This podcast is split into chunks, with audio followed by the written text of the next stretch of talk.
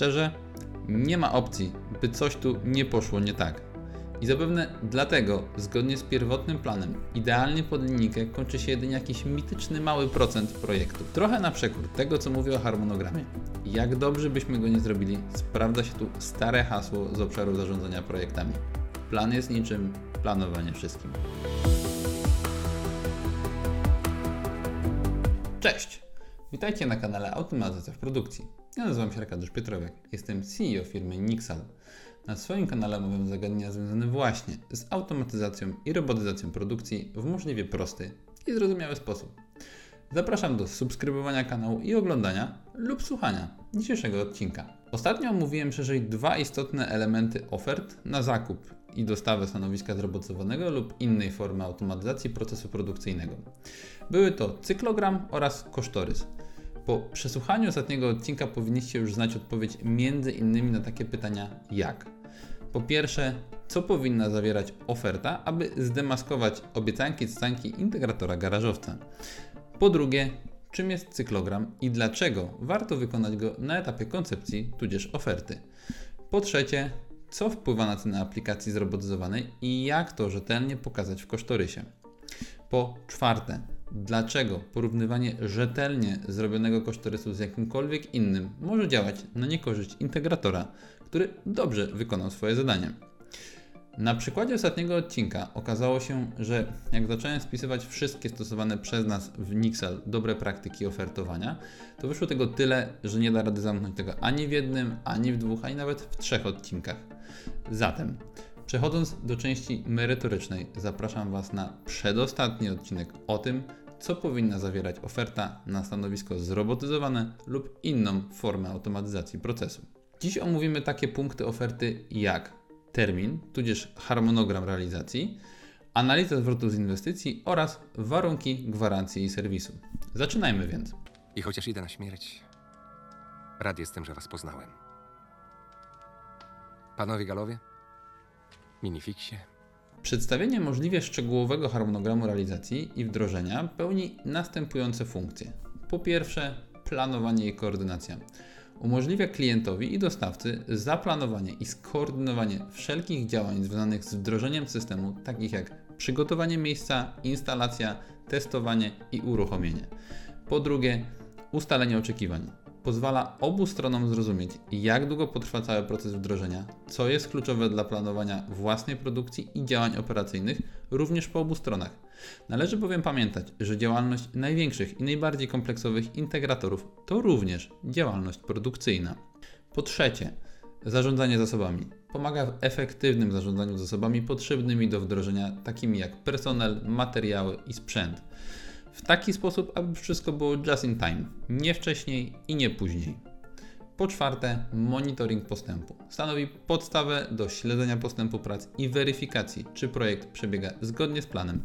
Proste. Po piąte, komunikacja z interesariuszami ułatwia komunikację, w tym również tę wizualną, z różnymi interesariuszami projektu, w tym z zespołami wewnętrznymi, dostawcami, instalatorami i użytkownikami końcowymi. Tu warto, abym podzielił się kolejną istotną kwestią, o której mówi się rzadko. We wdrożenia systemów zrobotyzowanych i różnych form automatyzacji każdorazowo zaangażowane są całe zespoły, zarówno po stronie klienta, jak i dostawcy to dziesiątki, a czasem setki zaangażowanych osób, których terminowe i właściwe wykonywanie swoich zadań wpływa na ostateczny efekt. Jesteśmy młode wilki. Nowy narybek. Najlepsi w mieście. Szczerze, nie ma opcji, by coś tu nie poszło nie tak. I zapewne dlatego, zgodnie z pierwotnym planem, idealnie pod linijkę kończy się jedynie jakiś mityczny mały procent projektów ale też z drugiej strony, rzadko są to jakieś duże odchylenia. Czasem po planowanym uruchomieniu dogrywa się jakieś dodatkowe funkcjonalności, które okazały się niezbędne, ale nikt o nich wcześniej nie pomyślał. Czasem czeka się kilka ekstra dni, aż budowlaniec umożliwi dostęp do obiektu. Ile projektów, tyle historii. Trochę na przekór tego, co mówię o harmonogramie. Jak dobrze byśmy go nie zrobili, sprawdza się tu stare hasło z obszaru zarządzania projektami. Plan jest niczym, planowanie wszystkim. Ale to wcale nie znaczy, że pierwotny plan w postaci harmonogramu miałby nie istnieć. Jest on bowiem często jedynym punktem odniesienia w projekcie, który pokazuje nam, jak głęboko jesteśmy. Zatem w harmonogramie powinny znajdować się takie punkty jak po pierwsze szczegółowe etapy projektu. Podział całego projektu na konkretne etapy, takie jak przygotowanie infrastruktury, dostawa sprzętu, instalacja, programowanie, testowanie, szkolenia personelu. Dobrą praktyką jest planowanie czasu na transporty, pakowanie i rozładunek. Maszyny i roboty nierzadko wymagają rozbiórki przed transportem, dźwigów, a nawet nocnej jazdy przez kraj w nadgabarytowym konwoju. Przerabialiśmy to wszystko z wymienionych, więc dobrze radzę. Planujmy to w harmonogramie. Po drugie, przewidywane terminy zakończenia poszczególnych etapów. Określenie dat lub okresów czasowych, w których poszczególne etapy mają zostać zakończone. Proste, nie ma co tłumaczyć. Po trzecie, czas trwania kluczowych etapów. Szczegółowe informacje na temat czasu potrzebnego na realizację najważniejszych części projektu. Znowu badał, ale pięknie pokazuje, gdy zaczynamy się ślizgać z jakimś zadaniem, np. w następstwie dłuższego niż przewidziano terminu dostawy jakiejś części. Daj mi tę jedną niedzielę, ostatnią niedzielę, a potem niech wali się świat. Po czwarte, termin całkowitego zakończenia projektu i pełnego uruchomienia, czyli ostateczna data, kiedy system ma być w pełni funkcjonalny i gotowy do użytku. Jak sprawy zaczną się ślizgać, a będziemy chcieli dalej wszystko dowieść, to ten termin zacznie być zagrożony. Albo dokładamy ludzi, co rzadko daje zamierzony efekt, albo odejmujemy funkcjonalności do uruchomienia, albo godzimy się z nowym terminem. Przede wszystkim jednak każdy problem obie strony muszą sobie wyświetlać natychmiast po jego poznaniu. Inaczej bez transparentności w wymianie informacji to się po prostu nie uda. Po piąte, punkty kontrolne i przeglądy. Określenie momentów, w których przeprowadzane będą przeglądy postępu i ewentualne korekty planu. Często rozwiązaniem tego jest po prostu wprowadzenie przypadających raz na tydzień lub dwa, ale nie częściej i nie rzadziej, spotkań projektowych, na których odnosimy się do pierwotnego planu. Nie ma się co łudzić, że bez monitorowania projektu przez obie strony z taką częstotliwością zadanie ograniczy się jedynie do podpisania umowy i następującego kilka miesięcy później bezproblemowego odbioru. Aplikacja zrobotyzowana czy linia produkcyjna to nie palata cegieł, by wystarczyło ją tylko przywieźć. Po szóste, założenia i warunki, czyli informacje o założeniach, na których opiera się harmonogram oraz o warunkach, które mogą wpłynąć na jego realizację, np. dostawa komponentów, dostępność zasobów i tym podobne. Tak jak we wszystkim, co mówiłem wcześniej, jeśli założenia się zmieniają lub wysypią, wymaga to pilnej reakcji i modyfikacji planu. Czasem, a znam z praktyki takie przypadki, zmiana założeń kładzie projekt w całości. Mając pierwotne założenia spisane w jednym miejscu, będziemy widzieć to od razu. Kontrolujesz sytuację, synku. Brawo. Brawo. Nie odkryję więc Ameryki, jeśli powiem, że harmonogram wdrożenia jest zatem niezwykle ważnym elementem oferty, który zapewnia przejrzystość, ułatwia planowanie i zarządzanie projektem, a także pomaga w utrzymaniu komunikacji i zarządzaniu oczekiwaniami wszystkich stron zaangażowanych w projekt.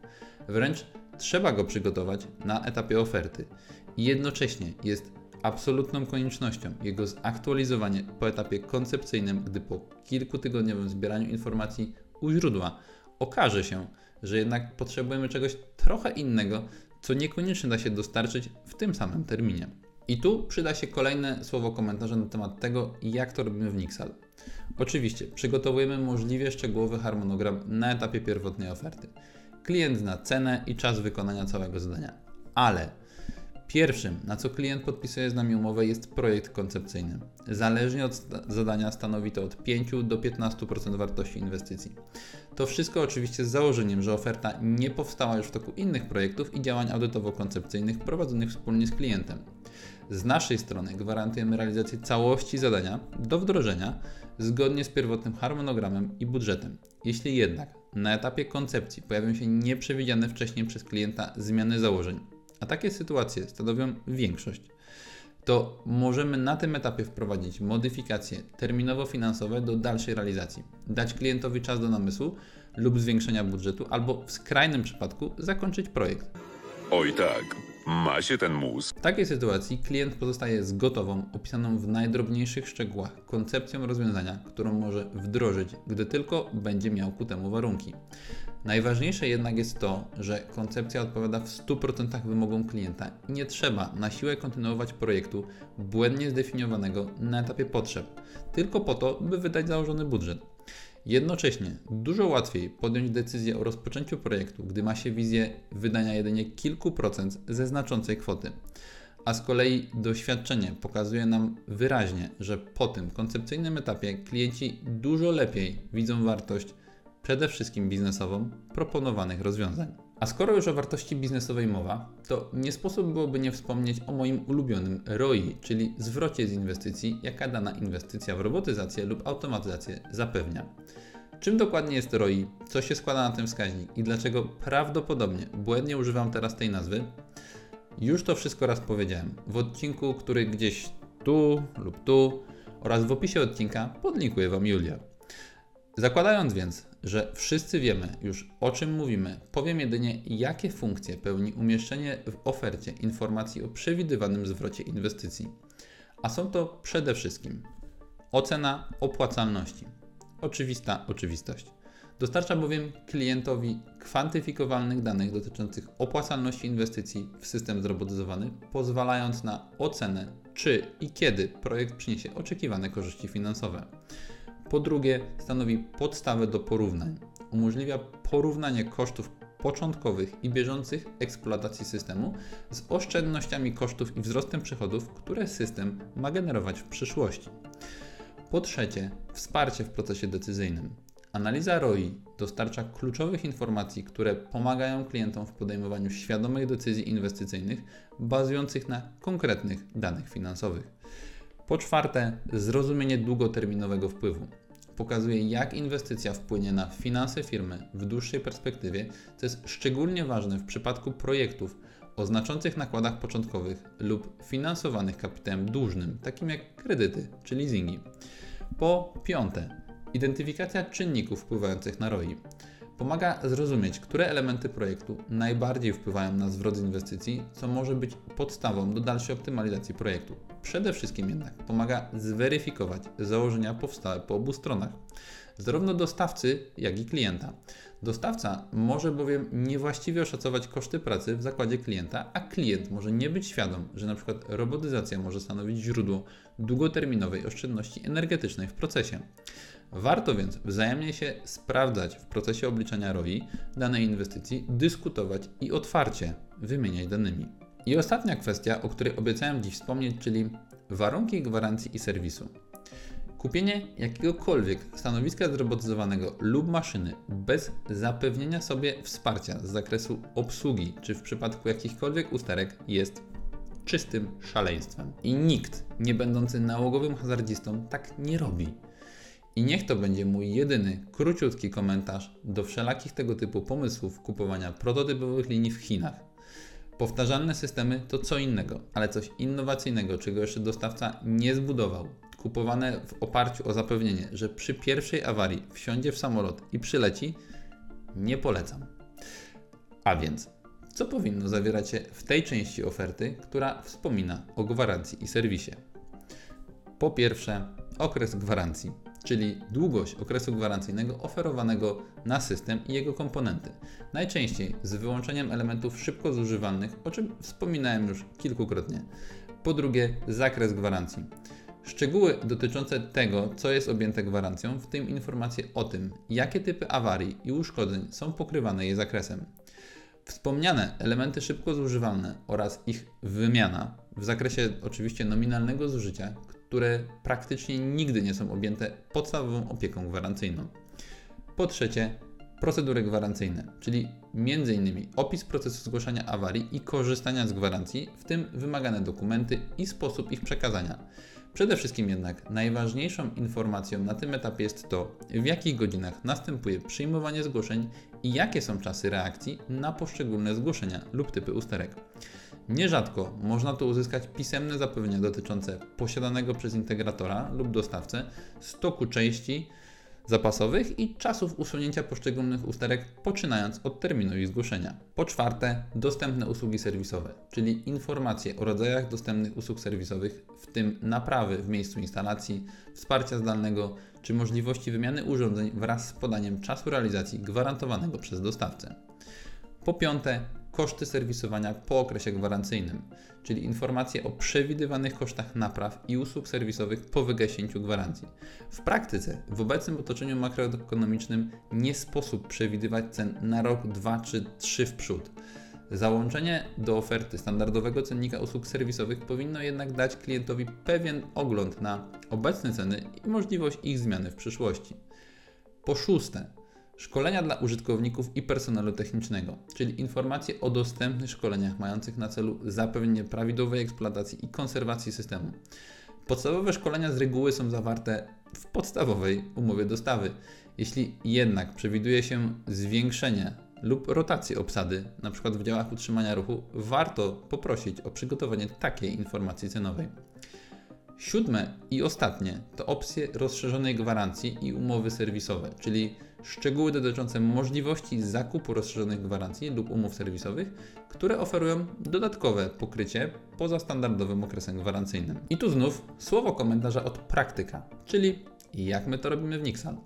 Już od jakiegoś czasu nie łączymy podstawowej umowy na dostawę rozwiązania z jego gwarancją i serwisowaniem. Klient w ramach dostawy ma zapewnioną gwarancję, najczęściej 24-miesięczną, ale ze standardowymi ustawowymi terminami reakcji wynoszącymi często kilka dni.